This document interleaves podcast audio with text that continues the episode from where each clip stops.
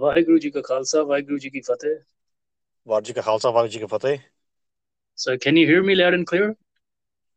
Yep, I can hear you loud loud and clear. How about me? Yep, I can hear you loud and clear. Uh, Happy New Year to the listeners. And guess what? What? He's gone. Oh yeah. She's gone, she's gone, she's gone, and the whole country is celebrating that she's finally gone. That's quite a New gift she gave you. I mean, how special do you have to be to be labeled as the worst prime minister in the history of the country, in the history of any country, to be honest? No, that's all because of those, you know, special words they use, misogynistic, uh, sexist, and that sort of shit. It's not because of her, her own shortcomings. No, no, it's not because of that. Yep, Jacinda broke all the wrong records. She's here. She's got inflation at a 30-year high. She's got, you know, grocery prices at a 20-year high. She's got mortgages at a 50-year high. She's got the worst labor crisis in almost uh, 40 years. And I wouldn't, if I was her, I wouldn't really have something to be proud of. I'd just wipe the grin off my face and just go to hell. Well, the deputy decided that uh, they don't want the job either. So that speaks for itself. Poison Chalice, I mean, she's gone, so let's see how long Biden and uh, Trudeau last. Would it make a difference? Biden wouldn't know if he's still in charge or not. They'll probably, you know, set up a mock up, mock up a White House and say you're president for life. I mean, I don't think Biden really realizes that he's a leader at this stage. It's oh, I, how do you? I mean, someone that old, how do they see the world? What is their per uh, perception? Well, not even that. Uh, if you see the way he behaves, man, it's like, you know, there's a, a big house, 10 bedrooms, and there's light switched on in just one of the bedrooms. Yeah. That's what it feels like. And only a Well- little portion of his brain is active at one time. I mean, you just gotta wonder. Like, it probably speaks volumes to the society which decided to elect him in the first place. Oh, man. That's a question that can't be answered because there are a lot of people who believe that uh, people didn't vote for him and that was rigged. And uh, I think uh, President Trump is the, well, he believed that. And a lot of people, other people, they still do. They call it stolen, stolen election. Well, anyhow, it's going to get much worse in the future. So this is just the beginning, unfortunately. Yep, and that day might not be far when they will come after us, the cancel culture mob. There will be one last uh, resurgence before it finally dies down. And what would that be? We'll see when it comes, but this particular episode, Khalsa at the gates, it made sense that the Guru Tegh Bahadur episode inflamed so many of these uh, Islamist Dawa groups, so many of these fanatics so much. Went from they don't exist to, oh, why can't you provide the exact page numbers? And then when the same logic is used against them, they just hightail it out after throwing a few insults like you will burn in hell, whatever, blah, blah, blah. Uh, so this episode was we are focusing on a timeline here, uh, 1783, when, you know, Baghel Singh, who was the uh, Sardar of the Karora Singhia misl, uh, Jathedar Jassa Singh Ahluwalia, and several other misls, you know, stormed Delhi. I mean, the significance of the storming was the fact that same Delhi had tried its utmost best to extinguish Sikhi, and now the Sikhs were basically, you know, tearing the uh, Mughal court to pieces down there. So quite symbolic, but in a way, this is uh, one of the lighter episodes we want to start off with, focusing on the, you know, personality of Jathedar Baghel Singh. You know, all these old Sikh leaders are so, uh, how would you say, spiritualized that we don't really understand all the everyday tactics and strategies they used to uh, win in the war of uh, life, as well as, you know, the war which they literally fought for Khalsa sovereignty and Khalsa supremacy. Khalsa supremacy, is it? Did I insult someone's feelings? Did I hurt some feelings over there? Does someone need a safe space to cry? They don't need a space safe to cry. They need an entire safe country to cry. right. So moving on, this misl, this Karora Singhia misl, is one of the most famous misls, but at the same time, it's one of those misls with about which not much is known, other than outside, you know, the history books, to be honest. And when did you first find out that there was a Karora Singhia misl? Well, when I was reading about the all the, all the misl time period, so yeah, this we had this misl as well. I think it was primarily based around uh, uh, Doaba region. Yep. I do believe they had uh, holdings in Majha and Malwa. Basically, this was the misl which Ratan Singh Bhangu's family were, were a part of.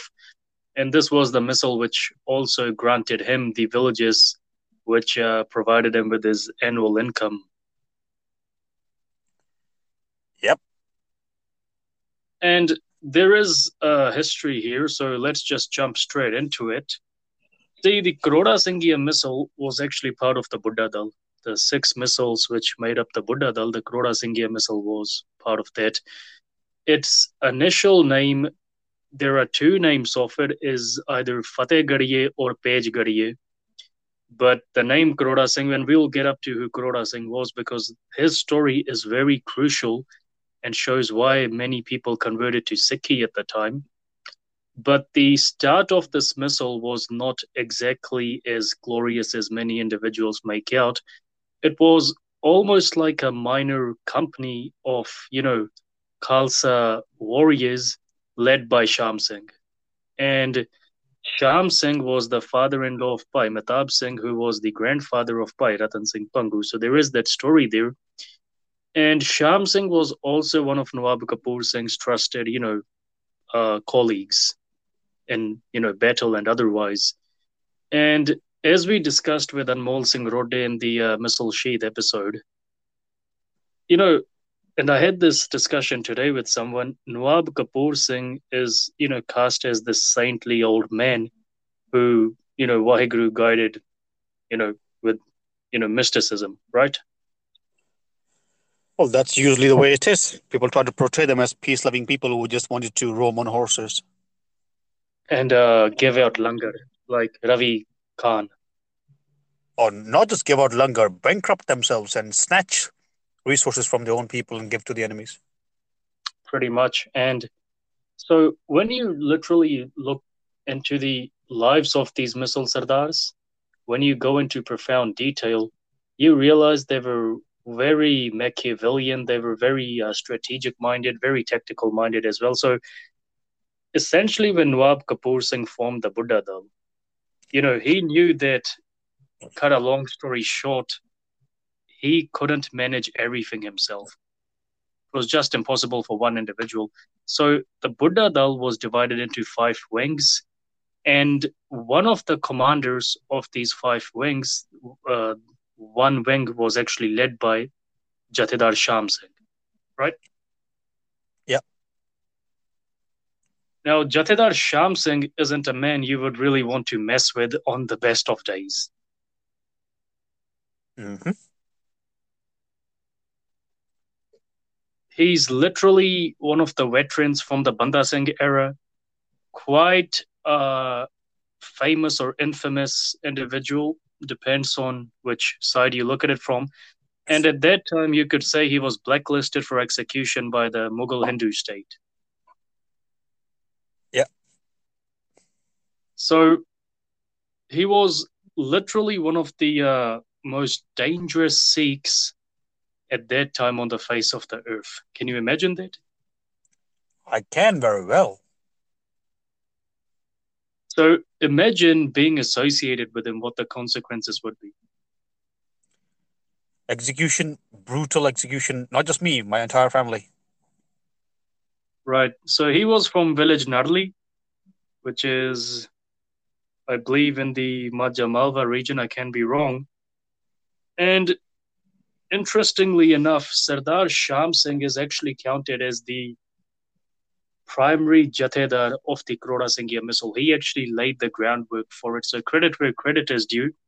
So from 1734 until 1740, he led this, uh, you know, embryonic company, this little battalion, until he fell fighting in battle against Nader Shah's forces. Mm-hmm. So now he's actually succeeded by Karam Singh. And, you know, for the people who shit on Pape, you know, Ek Papa, Sosia, all those jokes they make about them. Well, guess who uh, Karam Singh was?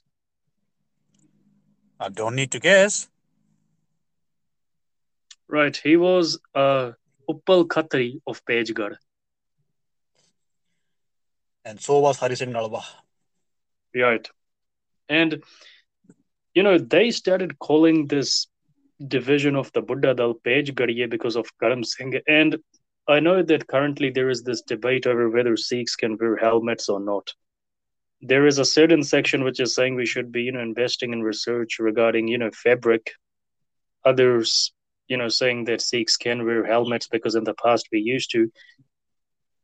Uh, Ratan Singh Pang, who actually describes that, you know, around the time when they actually went and uh, assisted Sodhi Vadbhag Singh, Karam Singh actually tied on his uh, damala to go into war, but it seems to be loose. But on top of that damala, he had a khod which was you know their term for a helmet, and this helmet had the juda as well. Now, why certain Sikhs had these uh, you know helmets, or why they had minor helmets only protecting the middle part of the dastar, it's uh, not exactly known, but I do believe it's mostly to do with you know their uh, battlefield duties.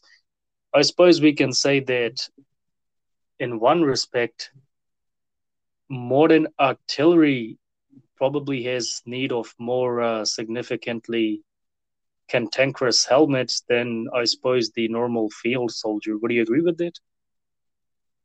Uh, the field soldier as well, because uh, because of all the drones and stuff, artillery is becoming more mechanized and utilizes less people, less soldiers. So if you're an yep. infantryman, your head is the biggest target you can present in the battlefield because it's right on top. Yeah.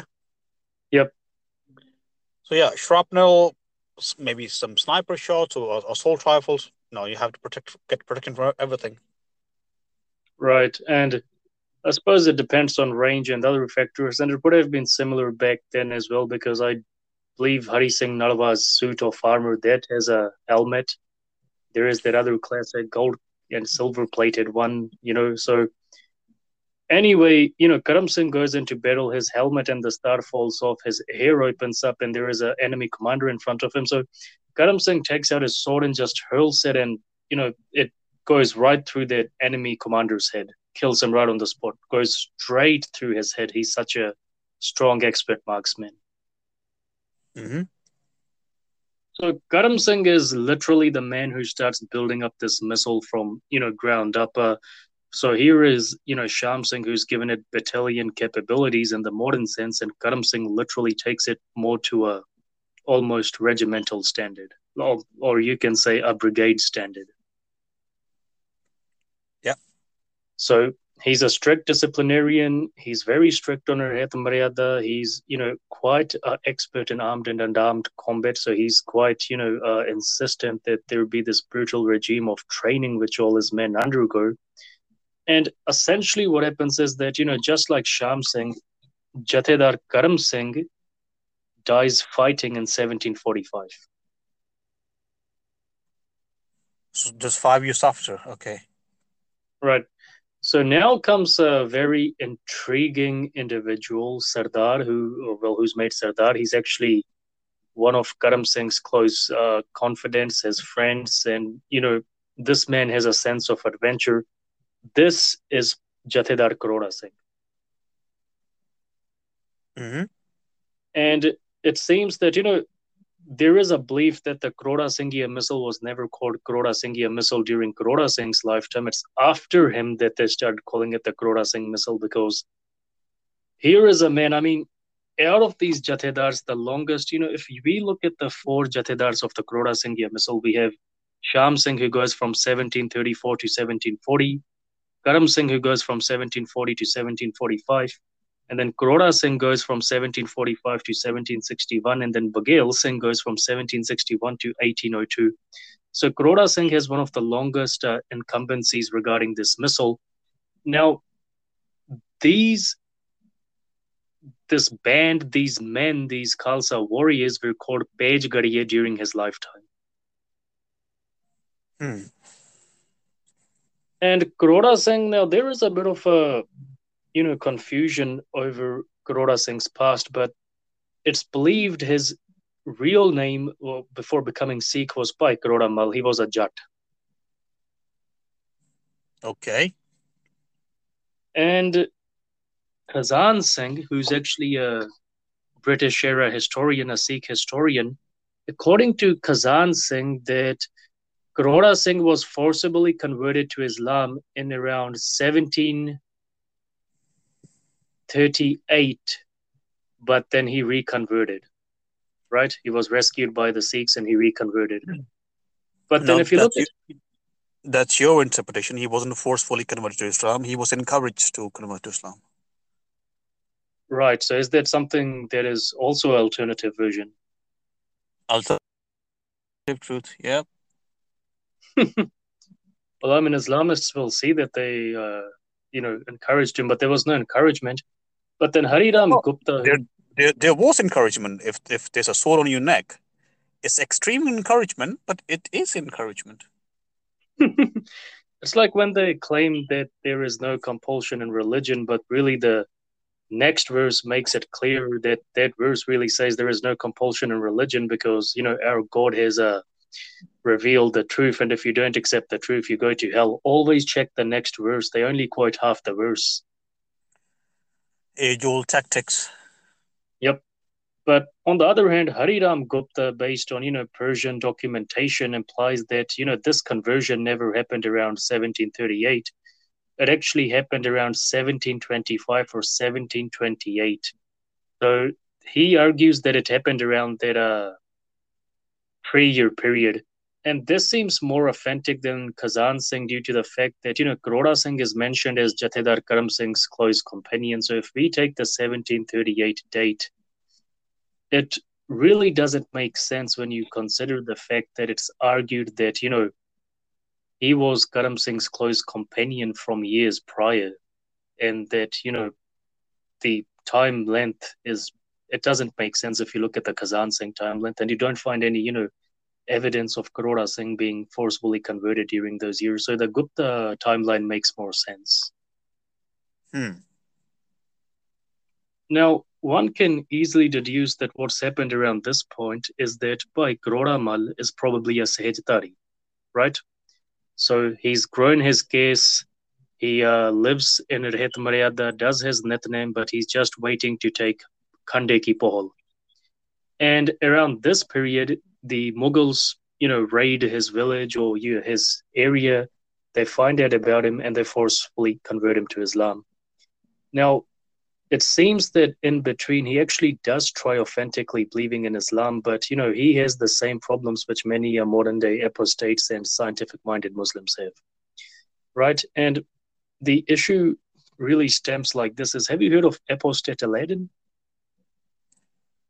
Uh, I think I have, but uh, I haven't watched his videos. I would say, but not many of them. Right.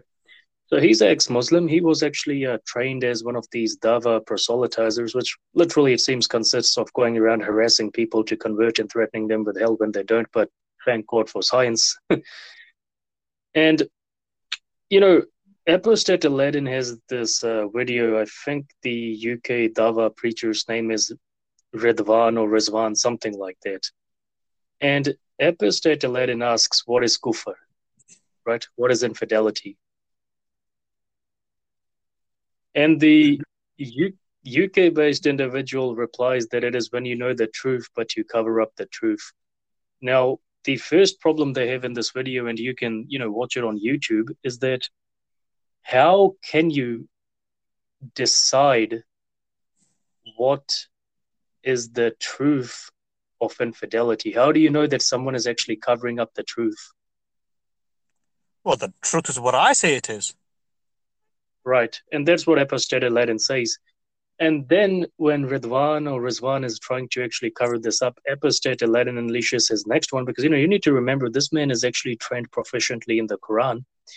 He asks, why does it say that Allah has predestined man to deny the truth of you know this Islamic system and go to hell? Then why are the Dava people even you know wasting their time when they know that Allah has you know destined people for hell?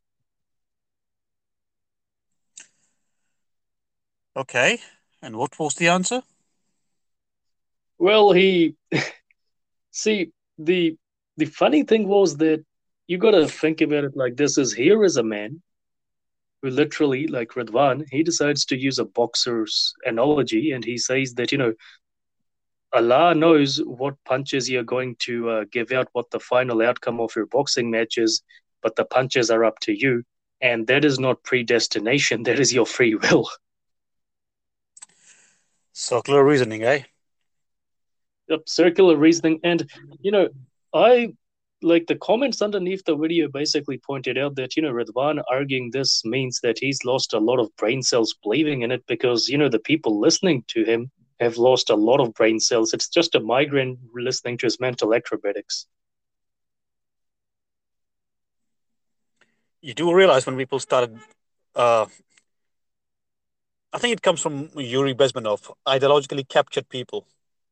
You could present right. them the evidence, they'll never believe it. It it's like Richard Dawkins actually argues in his book Outgrowing God, which I finished, you know, just recently, is that if God made hell before making man, then does it mean God, a perfect God, predestined man for hell? The argument makes sense here. Or if you're saying that God made hell after he made man, then does it mean that God made man imperfect and intended for hell anyway?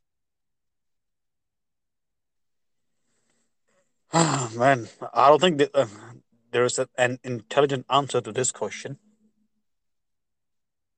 I mean, it's like Guru Arjan says in Gurbani that if you talk about heaven and hell, this is the same question Guru Arjan, you know, asks, and you can listen, uh, you can find that Shabad in the reincarnation episode, is that even if you consider reincarnation, then what was the fault of those first individuals who did bad for there to be bad karma in the first place? Oh, they had a corrupted software. Right. And these sort of things, I mean, leaving aside the, you know, hollow ritualism of trying to read prayers five times a day or whatever other things they believe in, all this convinced Karora Singh that he was actually in a cult. Hmm. So, by Karora Mal fled and joined the Khalsa in the forests, took Khande ki Pahal, and rejected Islam and became a Sikh. What an intolerant person. Can you repeat that? What an intolerant person. Yep, yep. What an intolerant person. We should, you know, lambast him because our leftist sentimentalities are hurt by this man. He he did he did he not knew that it's not necessary to convert to Sikh to do seva. now listen to what he did after becoming a Sikh, right? I'm listening. Right. So first he returned and paid the favor to all the people who had converted him. He wiped them out and their entire territories he burned to the ground. Mm-hmm. Sounds right? appropriate. Yep. And after that, what he decides to do now, Jathedar Darbara Singh is still alive at that time and Kapoor Singh is not Nawab. Basically, what he decides is that slowly he builds up his base in the Kangra hills of Hoshiarpur. Okay. Clever strategy is that he comes down onto the open plains to fight, but he retreats into the mountains, and every time the enemy follows him, he ambushes them and finishes finishes them off down there. You got to remember back in those days when the water was f- flowing freely, Hoshiarpur had tons of seasonal rivers called Jos. They still exist, but they're dry. Yep, and I mean, Karora Singh actually had strategic, you know, bastions placed around these jaws.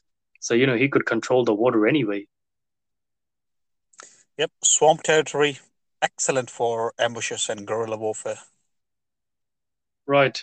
So after Adina Beg dies in 1759, Karora Singh wipes out most of his supporters, especially his uh, agent uh, Diwan Bisambar Mal, and he seizes all of uh, Hoshiarpur, Haryana, and Sham Chaurasi, so all 84 villages. Mm-hmm. Then he takes over the Talwan region, and that's 360 more villages. Okay. Right. So Karora Singh has significantly increased the entire, uh, you know, Pejgaria battalions, you know, territory, and ultimately they decide that you know this is one of the eleven misls which the Khalsa will have. Nawab Kapoor Singh decides. So here is a man who's you know actually a small time leader, and suddenly he becomes this big military general, big military commander, and his diplomacy, his Machiavellianness, his uh, astuteness. These are all on open show how he slowly starts, you know, expanding this misl. Point. Yep. Do you know how many Afghans were settled in the Hoshiarpur area by the Mughals? See, now you talk about that, and this is that point we made in the Maratha episode, and this is what Tahmas Khan Miskin writes, is that after Baba Deep Singh Shahidi, most of these Afghans were wiped out. And, you know, it looking at the historic circumstances, Karora Singh had a massive hand in that. Hmm. Uh, okay. Uh, I think the mo- most of the wiping happened around Jalandhar. Yep. But even Jalandhar today. Yep. even today, if you go to Sharpur, all the villages with with the the name Bassi, Yep. they were all Afghan, Afghan villages. Yep, Afghan villages. And so when they say that the Marathas marched into Punjab to rebuild Darbar Sahib doesn't make sense because Jassa Singh Ahluwalia brought 10,000 horsemen from that, you know, side anyway, which, you know, uh, increased to 60,000. It's because all the Afghan Pathans were wiped out. Why would the Marathas build Darbar Sahib before building Ram Mandir? Pretty much. So the Marathas never even entered Amritsar. They just skirted around it. They were in the region, but they were they had you know they had no point going to build Darbar Sahib anyhow because they had no loyalty to it and no no faith in it. They went straight from Sirhind, marching all the way to Lahore. The Khalsa made the detour according to Miskin, but not the Marathas. They actually were pissed off that they had to wait for the Sikhs, but the Sikhs did pass through Amritsar, and that's why the Sikhs were well rested and able to march on ahead anyway, you know, and sort of wait for the Marathas to finally catch up alongside Adina. But anyway, moving on from there. Now, Karora Singh falls fighting in 1761. Okay. Now, the same circumstances in which Karora Singh rose to prominence, that he was, you know, one of the uh, close confidants, administrators, and colleagues of, you know, Karam Singh. Same way, what happens is that he has a personal assistant, a young servant, a young employee who's from a very poor background, and his family entrusted him to Karora Singh, and this is by Baghel Singh. Hmm. And Baghel Singh is actually uh, selected as the head of the Karora Singhia misl after Karora Singh's martyrdom, after by Karora Singh Shahidi.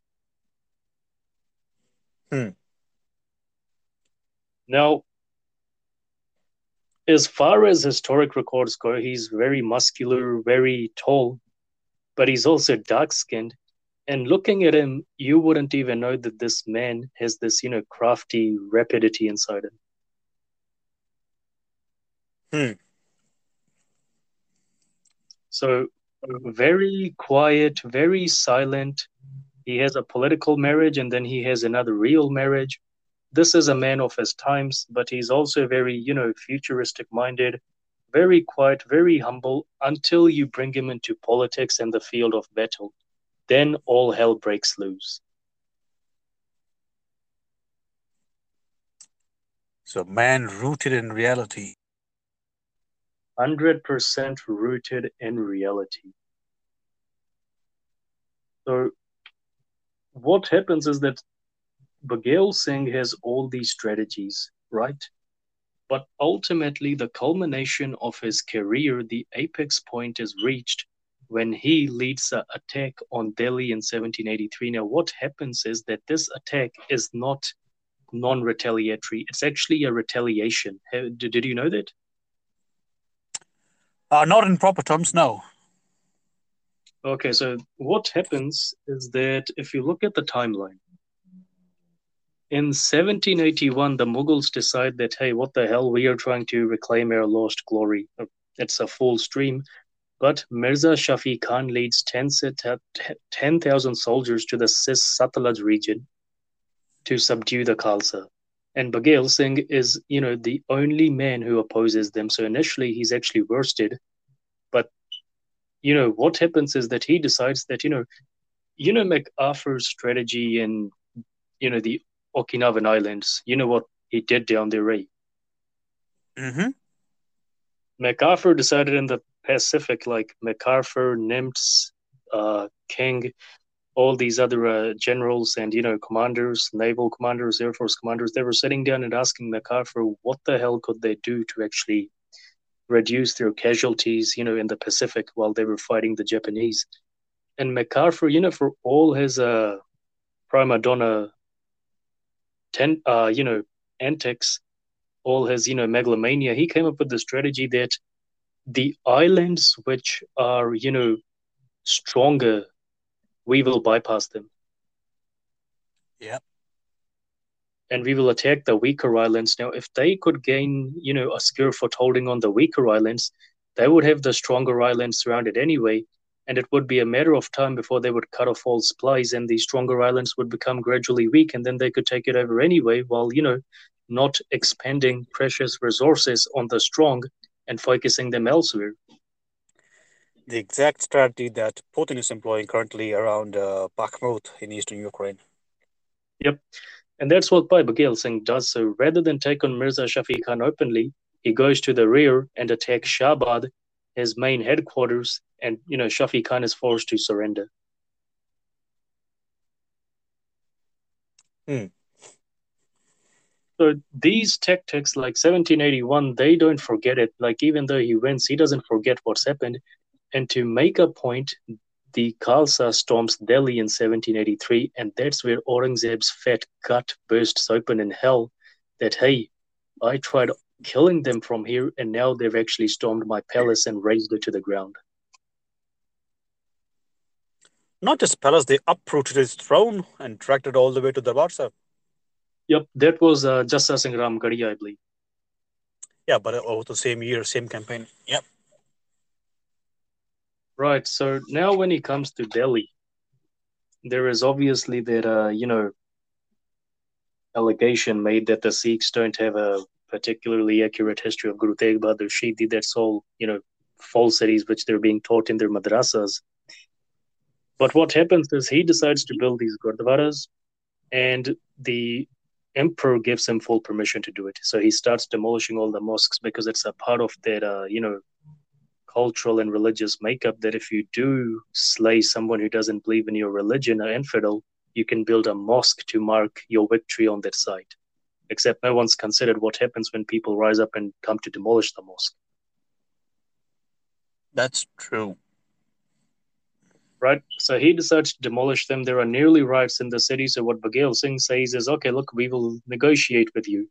But at the same time, he has Sikhs besiege the city.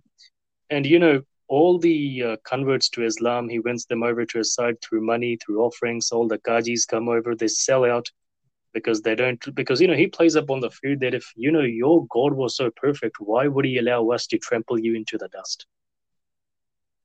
Hmm and you know basically they are split from the inside out and he builds the gurdwaras demolishes the mosques and you know after humiliating delhi goes on his way okay so Khalsa at the gates now someone might ask that why didn't he stay and take total control of delhi uh well that's the question we still ask ourselves today I suppose one way of looking at it is there was a lack of vision, and because there was a lack of vision, they couldn't really afford to extend themselves all the way into Delhi. It would just have weakened them in the Punjab. No, because uh, put it simply, they simply did not have the numbers and the resources. Right. So there was that wise choice they made, and uh, if we have argued somewhat differently in the past, then we apologize for that because we are also learning ourselves. But you know, Baghel Singh wasn't like Hannibal that he rooted himself in one spot. That's why his name still strikes fear in Delhi. You know why he's considered as you know legendary around there is because unlike Hannibal who got bogged down, he just appeared and disappeared, but he inflicted massive carnage on Delhi in terms of infrastructure and finance. There's a town in Delhi called Tees-Hazari. Have you heard of it? Right. That, yep. That's where he uh, stuck around with his 30,000 soldiers. So 30,000 Khalsa forces stayed there, took control of Delhi, and constructed the Gurdwaras. And you know what's funny is that if you look at the history of Tees-Hazari, this was where Aurangzeb had a particular uh, fetish for getting Sikhs killed here. Yeah, same place. Yep, same place. So look at the irony of it, right? Uh, the beauty of it, I would say. Yep. Oh, yeah, you can see the beauty of it as well, the beautiful irony of it. You try to burn us down, and, and now in the very same place, we are blooming again. Pretty much. And, you know, Saif Ali Khan, the Bollywood actor, Mm-hmm. he's, uh, what's that uh, region which he's supposedly the symbolic Nawab of? Pataudi, Yeah, Baghel Singh pretty much destroyed Pataudi. it did. Yep. Only one visitation, and they were never able to rise up again. Nope. And many of the British in Delhi were also enamored with Baghel Singh. You know, they could see that this man is quite smart. He could beat us at our own game.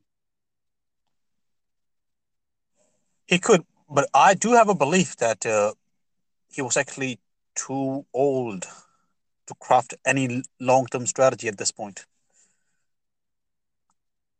I think one thing you need to look at is was, you know, looking at the House of Kalsia, which are his descendants. By Baghel Singh was, or Jathedar Baghel Singh was, someone who knew that radical changes around that time would not actually favor the Khalsa. No, no, no. So he decided rather than upset the matrix, let the matrix evolve by itself.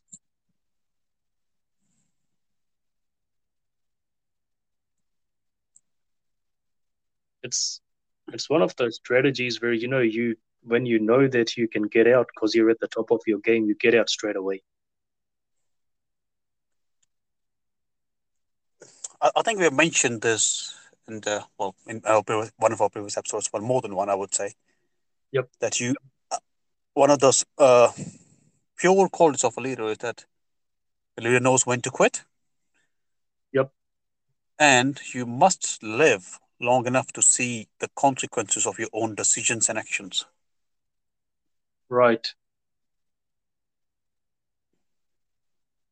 And if you think about it, if you look at by uh, Jathedar Baghel strategies, three of them stand out quite a lot to me. So the first one is obviously the center of gravity strategy. You know, when Scipio Africanus attacked Carthage, he attacked the farmlands first and not the city itself.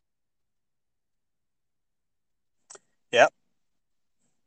And, you know, if he had attacked the city first, he would just have lost a lot of, you know, irreplaceable uh, warriors and resources. And that's what Baghel Singh did when he decided, you know, rather than attack Shafi Khan head on, just go behind him and hit him at his headquarters at Shabad.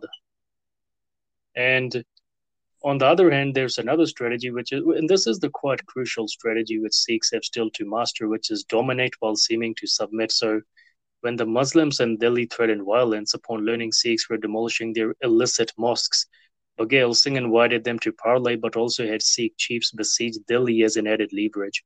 So when he did make any meaningless concessions, uh, they were exactly that, just a meaningless concession. Well, that's what diplomacy is. Pretty much. And the third one is moralize your crusade. So he, I mean, out of all the Khalsa warriors, Baghel Singh was probably the most cynical, but he always moralized the Khalsa crusade on the face of it. He gave these rousing speeches, you know, did these rousing performances, all that to get the common man to get up and become Sikhs and, you know, hit the Mughal Hindus really hard. Yep. And, and he, did, he did a lot of Dharam Prachar as well. Let's not forget that. Yep, lots of people became Amritdhari. I mean, one of the successes of the uh, Karora Singhia misl expanding so rapidly after Karam Singh was that Karora Singh and Baghel Singh spent nights just doing prachar. They barely slept. Well, if you if you were able to convince thirty thousand, well, at least thirty thousand Sikhs to follow you all the way to Delhi, and you got to be a very charismatic leader, and those people need to have complete trust in you. I mean, one of the things I would like to like to do is, you know, tell you about the Israeli military structure. You ever studied it?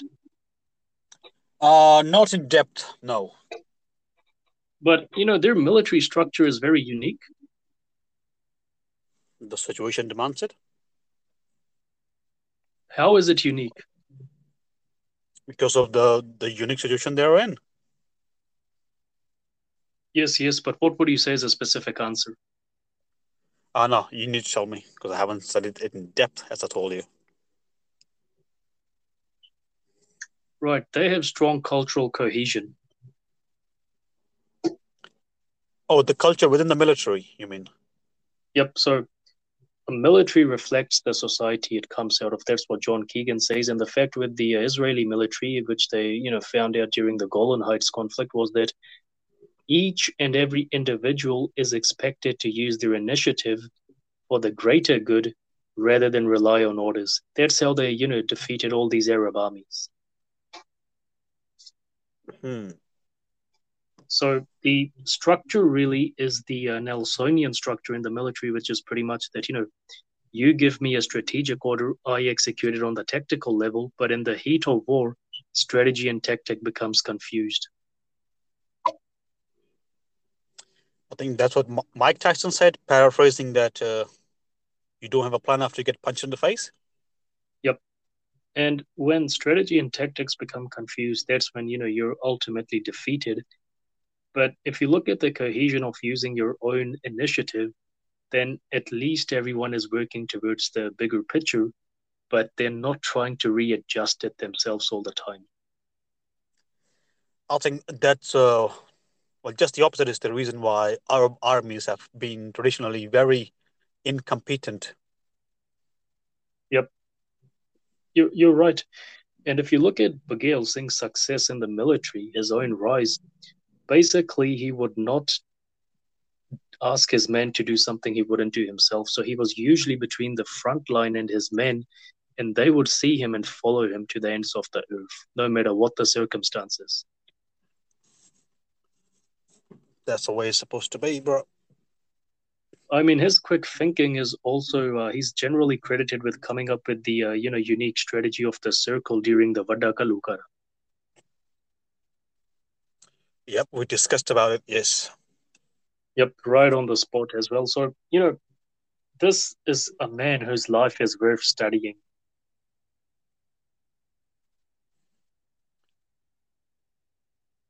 Is there any credible literature or research paper about him? I mean, other than the history books, which are quite repetitive, no one has actually sat down and studied what his, you know, battle strategies, his tactical level strategies, his strategic level strategies were. I think we we, we keep talking about these things, you know. Um, in one of our previous episodes, I said we need to understand the military. We, we need to try to understand the military mind of Guru Gobind Singh, yeah? Yep. That has never been done. So let's say, let's say, yep. a foreign military or a foreign military officer tries to do that, actually achieves something, and then incorporates that knowledge into his military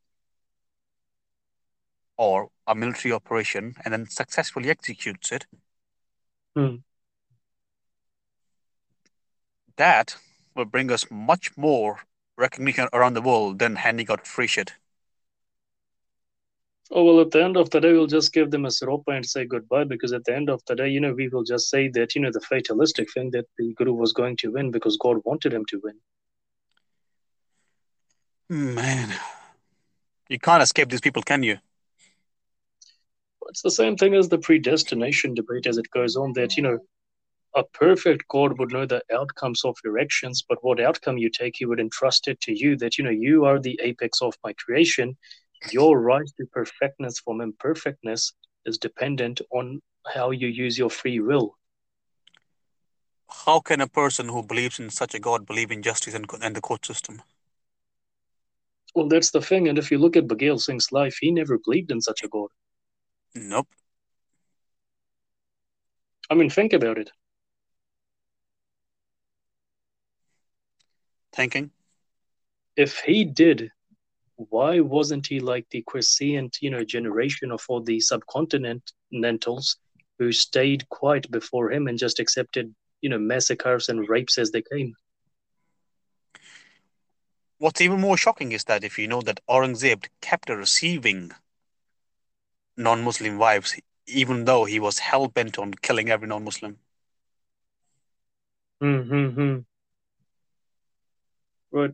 And that's some of the things we need to start considering about these, you know, figures as to what they can teach us rather than the, you know, they were great Sikh generals. What made them so great?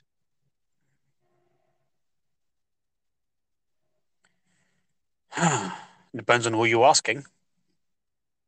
I mean, Baghel Singh was a man who even the Europeans started fearing after a while. They did, yeah, yeah. Right? And he built all these gurdwaras in Delhi. He went down in history. But why don't we remember him for who he was? You know, what led to his achievements? What his attitude and mentality were? Why don't we remember him for that? Because that will present a completely different image of that, what we have ourselves formed for our historical figures, and that will pr- probably shatter the hearts of a lot of people.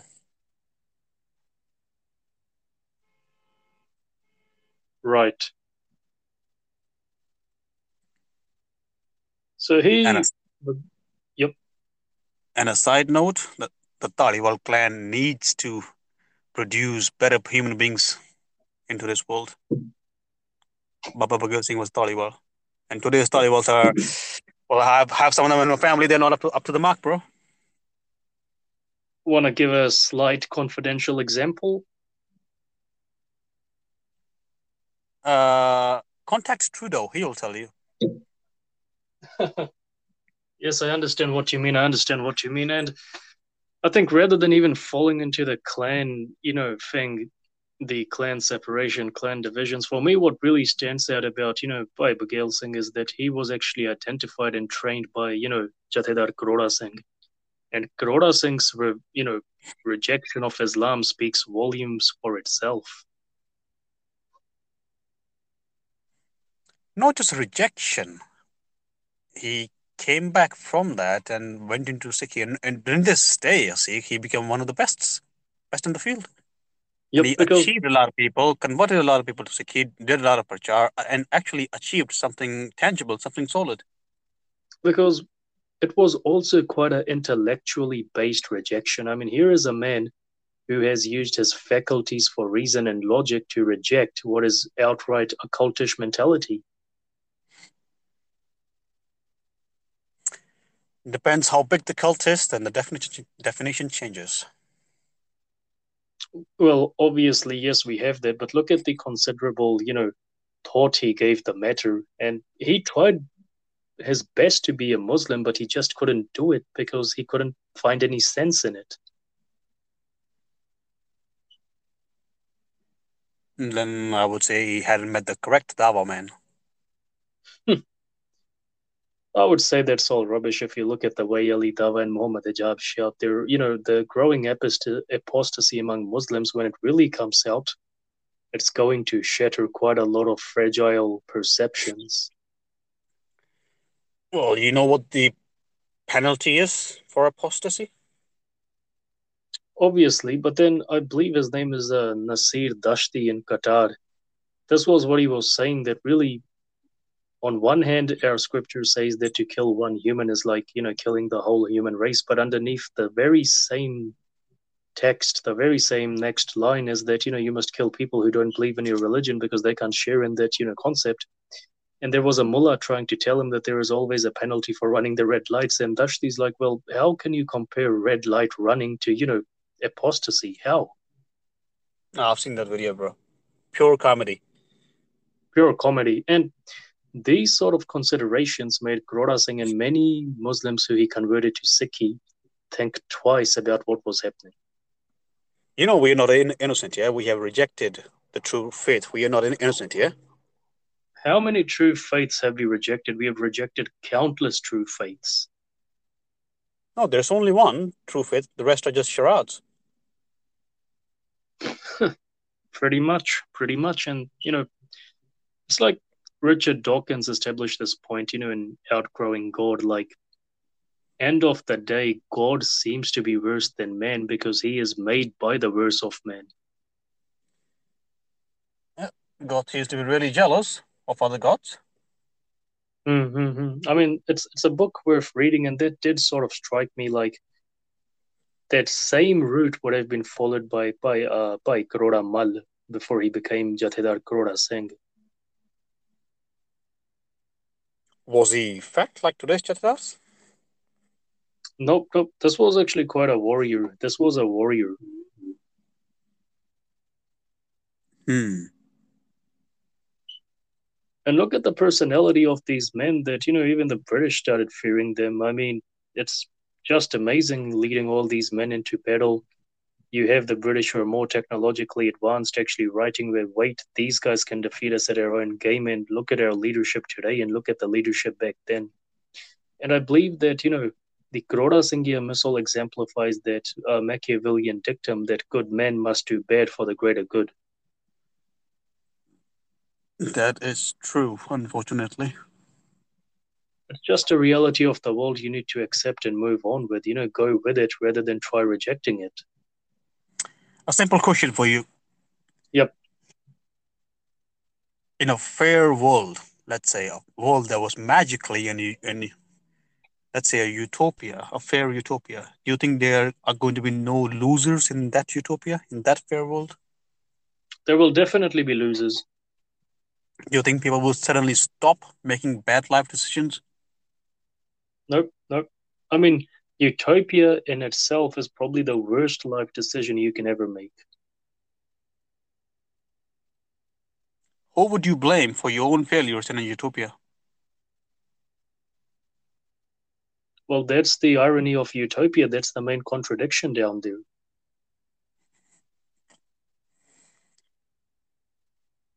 Okay, so going back to the great man, talking about him. Yep. After 1783, 1793, and he passes away in 1802. Around 1802 to 1805, so between those two to three years, he's actually passed away. What happens after 1799? It is the rise of Maharaja Ranjit Singh. And what happened to Baba Baghel Singh? He's old. He's quite old, but he's still a warrior. But this, you know, clash never, uh, you know, culminates between him and Ranjit Singh. It never comes to that part because he dies early on. And what happened to his misl? Most of it, most of the warriors who have settled down, they decide that fine, then the uh, territories can be divided between uh, Maharaja Ranjit Singh on one side and the British on the other side, and the rest join the Lahore Darbar or go their own way. You see, for them, it was one of those rare privileges. They held themselves to be those rare men, no matter what hardships they underwent, what trials and tribulations they underwent, to have served under such a sagacious, you know, warrior commander, warrior leader like Karora Singh and Baghel Singh. Hmm. That was enough for them. The memories of those days was enough to keep them going. You also got to remember that you cannot keep on fighting continuously. No, you can't. You can't. Today or tomorrow, you say, okay, I'm happy with what I have. Let's settle down, and have a peaceful life. Right. And, you know, the Karora Singhia misl, when Ratan Singh Bhangu writes about it, he writes about it rarely, but you can see the respect he has for Baghel Singh and Karora Singh. Hmm. Right? I mean, these were men he probably saw himself. Did. Right? But now, today, when we look at the Sikh leadership of today, the uh, systems which are supposed to produce those leaders, they're non existent. Well, you you can't have fruits without you know planting the tree first.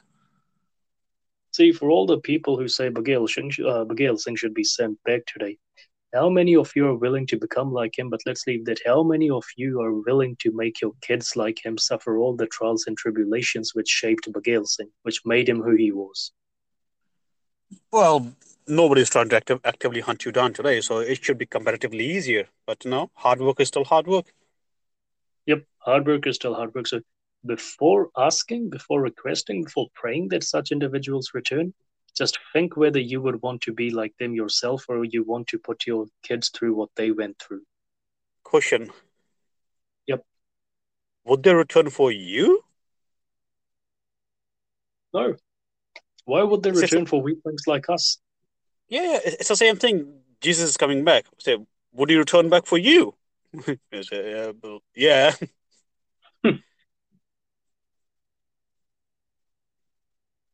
It's it's it's this thing you need to understand that you know we don't expect much from our leaders today because we don't expect much from ourselves today. We can't hold ourselves to a higher standard so how can we hold our leaders to a higher standard? Mm, that's true. Fully true. And you can see it that leaders who take over a country destroy it. deserve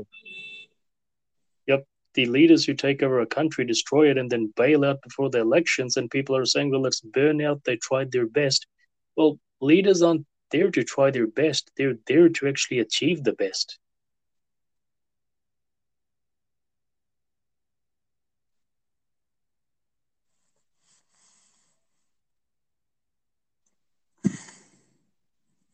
Right? They're there to achieve the best and if they can't achieve the best you find someone else who's more functional Hmm.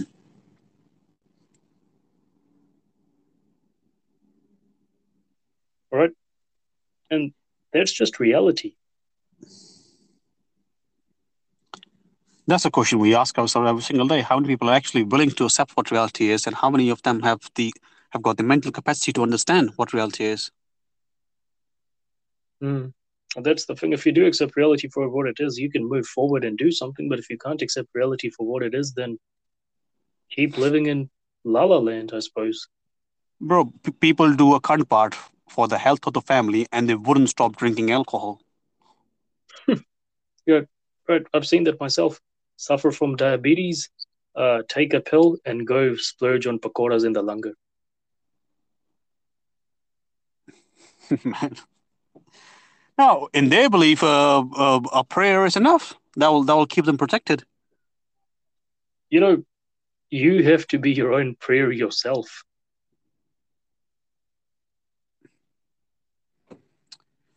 Oh man, the simple simple rules for life, yeah. Yep. Simple rules for life. That's all for today. Thank you very much for listening. Bye, Ka Khalsa, Vaheguru